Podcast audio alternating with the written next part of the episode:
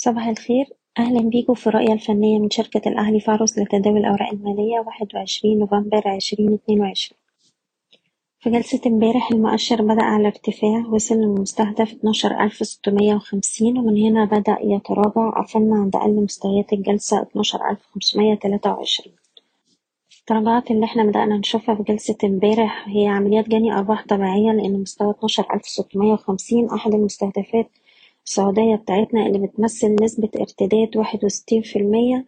لو أخدنا موجة الهبوط اللي كانت من قمة ألفين وتسعتاشر عند خمستاشر ألف ميتين تمانية وتسعين لحد قاع ألفين وعشرين عند تمنتلاف مية وتلاتاشر.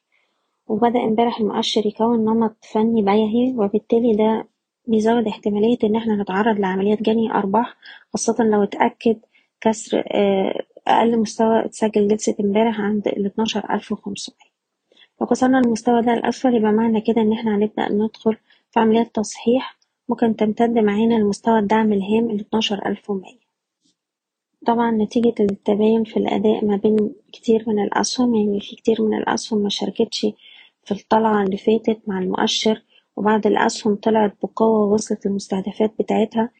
بالتالي مهم جدا في الوقت الحالي إن إحنا نجني الأرباح للأسهم وصلت للمستهدفات بتاعتها ونحترم مستويات حماية الأرباح لكل سهم على حدة.